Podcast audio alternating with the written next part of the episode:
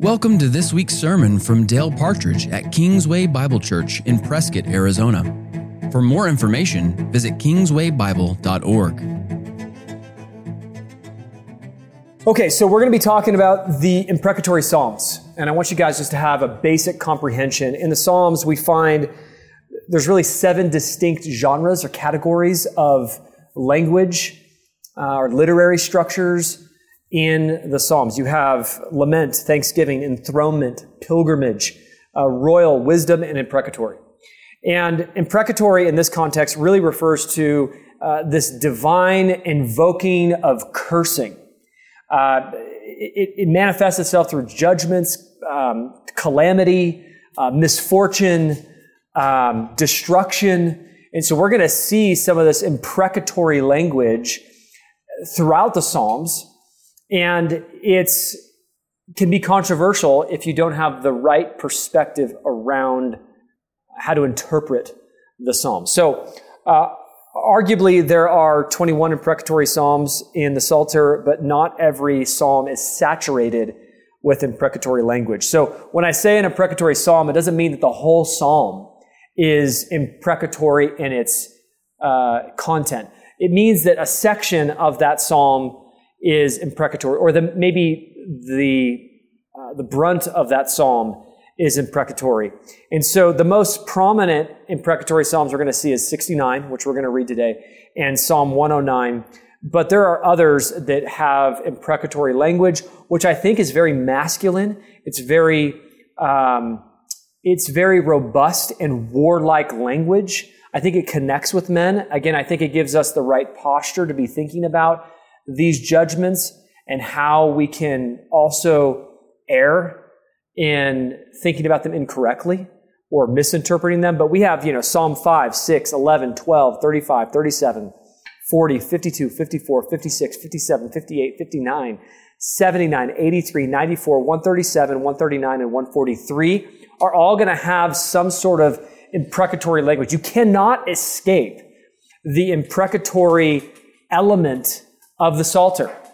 And again, this is, uh, you know, some Christians want to argue that the imprecatory Psalms only apply to the Old Covenant people of God. This is, again, people that are viewing the covenant not under one covenant of grace, but generally that people that are thinking that the, there's, the, there's the Old Covenant God who is manifested by his wrath. And then we have the New Covenant God who is manifested by his love, right? And so th- these are people that are dividing and viewing covenants as uh, not different manifestations of the same covenant of grace, but two different dispensations under two very different covenants and relationships with God. And so, so there's, there, there's a covenant theology that needs to be established to understand the Psalms and that these are actually for us, the people of God, grafted in to the tree of Israel. And so,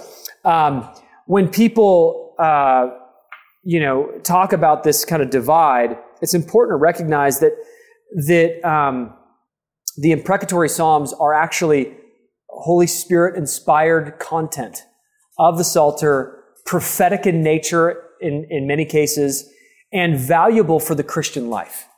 And so this is actually something that I believe is going to be edifying for you as a man, uh, for the church. And, and so let me talk about a couple other conflicts I think that you're going to hear when you talk about imprecatory psalms or imprecatory prayers or imprecatory singing, which we are going to be doing here at this church. A lot of people think that they conflict with Christ's command to love our enemies. You know, what does Paul say? Bless and do not curse. Right? So, so you, you go, well, how, how can we say that and then also say that we should be singing cursing songs or cursing prayers? You know, there's a, there's a conflict here. And so we have to remember that loving our enemies does not imply that we should hope for God to somehow compromise on his justice or on his divine judgments upon those who are unrepentant or wicked. And that's a key point there. Love is multidimensional, right? So we know that, that God's love is multidimensional. And there, there's a part of God's love that is, is soft and American and, and want to behold you and comfort you. That's a part of God's love, but there's also a discriminatory part of God's love. You know, like I have a discriminatory love for Veronica. You know, my, my, my wife is special. I love all women in a sense, but I actually have a special love for my wife. And there is a discriminatory nature that I have towards other women that's loving to my wife. And, and we need to, as Christians, understand that, that there's a multi-dimensional aspect of God's love. And one of them is God's justice is loving to the world. And it's God's wrath is actually a good thing. And D.A. Carson actually wrote a book called The Difficult Doctrine of the Love of God. It's a short book and it's very robust in its breaking out that love is not simple. It's complex. And part of this, again, is God's justice. It is a very loving thing to uh, essentially trust on the justice and the wrath and judgment of God upon evil. This is a good thing. And it does not mean that we should become more comfortable with evil. Uh, we should, it does not mean that we should not pray for righteous judgment to be exercised and quickly. We should be praying for these things. We do every Sunday now. We want justice to be served. We want God to exercise condemnation upon those who are unrepentant, rejecting, building evil things in this world, rejecting and not submitting to the Lordship of Jesus. And so singing and praying imprecatory psalms or hymns or prayers that call upon God to punish the wicked or to punish the unrepentant or that he essentially will fulfill his promises about these matters. It's not a bad thing.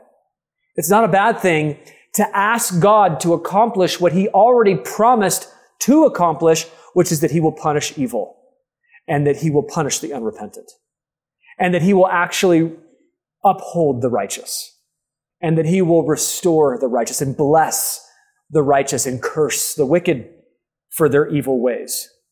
Uh, Jon Tweedale, in an article on Tabletalk magazine, he wrote, quote, the imprecatory Psalms help give shape to the hurt and outrage that the people of God at times experience in a world des- desecrated by sin. Praying for God to punish the wicked is neither unloving nor vindicative, but it is an expression of faith in Him who judges justly. Therefore, we pray for God to either convert or to curse the enemies of Christ and His kingdom. This is, this is how God conquers his enemies through conversion, right? We know this. We were all enemies of God. I don't care if you were converted at four or 40. You were an enemy at God at birth, hating the submission to Christ, loving sin. And yes, there's the exception that you were regenerate in the womb, right? We know that that's possible because of John the Baptist. But the normative reality is that we are hating God's law. And God converts his enemies and con- or conquers his enemies through conversion. That's what the gospel does. Christ won, and we as the church get to tell the world that he won. And we get to carry that news. It's funny, I was just thinking about this a couple days ago. Um, okay, so you, you know the holiday Juneteenth, it's a new holiday, right? And I was just doing some research on it. I was like, okay, so the, it's essentially the Emancipation Proclamation makes its last you know, awareness to the, to the, to the last slaves. Uh, the proclamation was made before, but it finally made it to these people, right? That concept is really similar to the gospel. The, the war is won, right?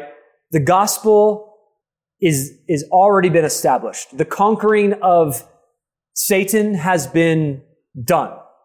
The battle the battlefield needs to be made aware of what happened. And so again, kind of like David in Goliath, right?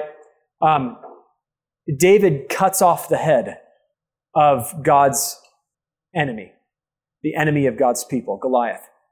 And what does it do? Well, it, it enlivens the armies of Israel to chase the Philistines all the way to their camp. And the gospel, Christ has cut off the, the serpent's head by the use of the cross. He's holding it through his resurrection high in the air. And the church now is like Israel, and we are chasing the world, proclaiming the gospel, converting the enemies of Christ through the proclamation of the gospel. That's what we're doing in the Great Commission if we're looking at it through the lens of a war angle or a battlefield angle or a kingdom angle. And I, again, I like what Tweedale says. Therefore, we pray for God either to convert or curse the enemies of Christ and his kingdom. So in truth, the imprecatory prayer or song cannot be avoided. Okay. We're, we're going to do this no matter what, and I'll tell you why. Um, each time we pray, Lord, come quickly. Lord, come quickly. Have you ever like gone and seen something terrible and just uttered under your breath, like, come quickly? Like mop up, mop up this mess. Come quickly. Um, I have. Like you, you hear something terrible in the news. I, we all know that we don't, we want the Lord to save the very last soul. We understand that God's going to come back when the last elect individual comes to Christ. And we know that that's likely a long ways off. But I, I just go, oh, Lord, come quickly. But every time you pray that prayer, what are you essentially saying? Come bring justice and judgment to the earth. Vindicate the righteous and curse the unrepentant. Every time you say that, Lord, come quickly. You're, you're, that's an imprecatory prayer. And so we are imploring God to come and execute justice in the earth. The Lord's Prayer. What does it do? It instructs us to petition, Thy kingdom come, Thy will be done on earth as it is in heaven. This is an imprecatory prayer. Your kingdom come, not the kingdom of this world. Curse the kingdom of this world. Thy will be done, not the will of the wicked and the evil. We want heaven on earth. That's what we're expecting, right? We're expecting the restoration of the world, Edenic reality to be restored to the earth, where we will dwell and worship God forever, and wickedness will be displaced and judged. And we're praying for those things. We want those things to come about. And so God's kingdom cannot be established without the condemnation of evil, the, the warning of impending judgment to sinners, the demanding of the nations to submit to King Jesus. This is something that we do as Christians. Christ won the war. We're letting you know. Submit to Christ or every knee will bow eventually, including yours.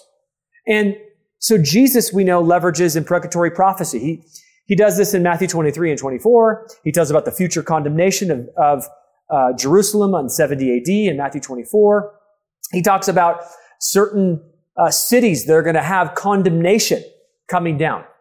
Uh, we know that Paul invokes imprecatory uh, preaching or writing when he says, any one of you who accepts or receives a gospel, even if it's from an angel, let him be accursed.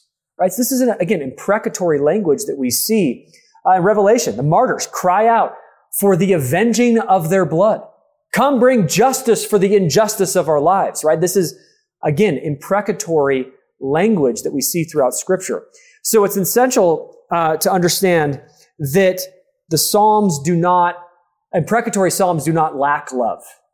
Uh, rather, they invoke a different dimension of God's love the justice of God's love.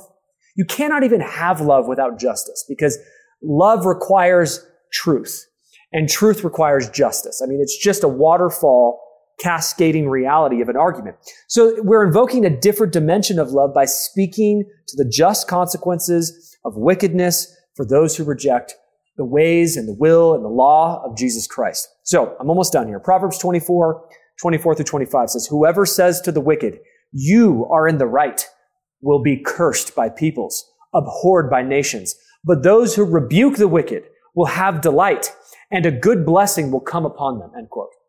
Amen. Amen. So this is important because the awareness of sin and judgment leads people to repentance. When we sing an imprecatory psalm or hymn at the courthouse steps and someone hears about the just judgment of God coming for sinners. This is a good thing. This is the love of God extended to them. And again, it, it, while it's a fearful thing to fall in the hands of the living God, we also serve a God of mercy. A God who will allow imprecatory prayers and imprecatory psalms and imprecatory hymns to be sung that some might turn, that some might be saved, that some might see the wickedness of their ways. So when we do this, um, when we sing these songs and pray these prayers, we, we do so not just to invoke curses.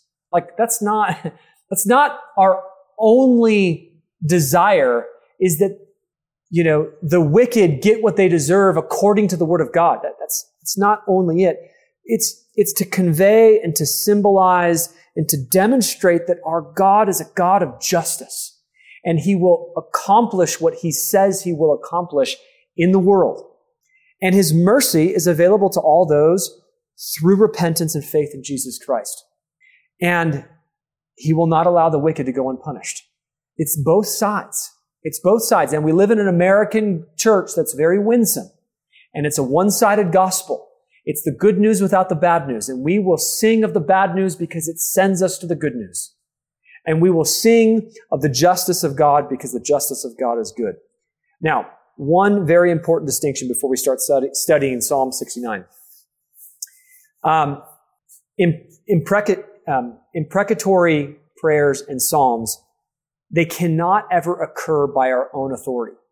In fact, when you, when you pray an imprecatory prayer, you're praying for God's justice by which you would be subject to, right? You, you, like, I, I don't want to pray a prayer like out of my own personal vendetta or vengeance upon someone. I don't have the authority to define justice that way. These are, again, asking for the fulfillment of God's justice and wrath that is already promised in scripture for these people. And so we're, we're never to pray or sing for the cursing, again, for, for, for the fulfillment of our own vengeance. This is something that we want God's justice to occur. And we want those things that are aligned with God's word already promises regarding the injustice, the wickedness, the sinfulness, the apostasy that we see in the world. So today we're going to start by reading Psalm 69. We're going to look at four questions um, to properly interpret Psalm 69.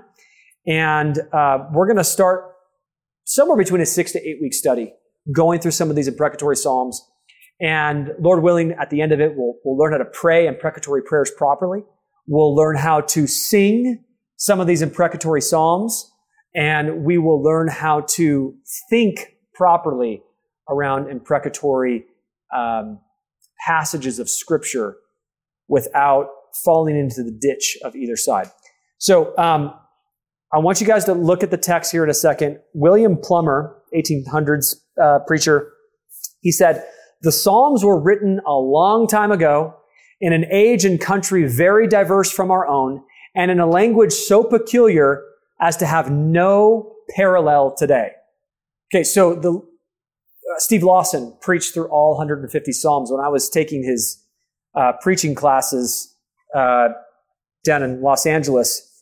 He said that the Psalms were such, like probably the pinnacle of his preaching because you have to have understanding of you know, botany and theology and geography and agriculture and birthing cycles of animals and, and the stars and like so much required information from a Hebraic perspective to properly interpret the Psalms. You can be very, there's allusions, there's typographical realities, there's prophecy. There's, um, you know, elements of the Psalms where, it may or may not be talking about something that you're thinking it's talking about. It's very difficult to interpret poetry. We're going to see parallelism, synonymous parallelism. We're going to start to see all types of stuff in the Psalms that are very important for us to learn how to interpret these things carefully. Some of these things you're not going to want to die for because you think that it's saying something. Um, this is, the Psalms are very uh, carefully interpreted. And so, Psalm 69 is a messianic psalm. Uh, what I mean by that is that there are things that are certainly pointing to Christ. You're going to see that. And there are things that Jesus says from Psalm 69, applying it to his own life. So we know that. There are also things about David. And so David is a type of Christ, and Christ is the, the truest fulfillment, the antitype of that. And there are things that are true of David and part, partly, totally true in Christ. And there are things that are just about David. You're going to hear about David's sinfulness in verse 5 that are not true of Christ at all. And so you're going to oscillate between who is David talking? Does he know he's prophesying these things right now? And so it's important to be very careful and slow as we read this. So I'm going to give you just a very, very brief outline of the uh, Psalm 69 want you to open up your Bibles right now and just look at it as I'm giving you this basic breakdown. We're going to read it together and we're going to ask four questions. So number, verses one through four is essentially his complaint, uh, David's complaint of the affliction of persecution and the need for deliverance. Uh, and note that David has, is not being persecuted for, uh, something sinful that he's done. He's actually being persecuted for righteousness verses 5 through 9, it's his admission of his own sinfulness. I'm a foolish man, he says. 13 through 21 is his petition to the Lord. 22 through 28 is his um, imprecation, imprecation for justice. That's the imprecatory section of the psalm is verses 22 through 28. Verses 30 through 36 is his thankfulness and faithfulness of anticipation of deliverance. And so let's read uh, Psalm 69. And then the four questions that we're going to answer or going to ask ourselves is based off of what I call the AIO, sorry, AOIA uh, standard of interpretation. It's analyzation, observation, interpretation, application.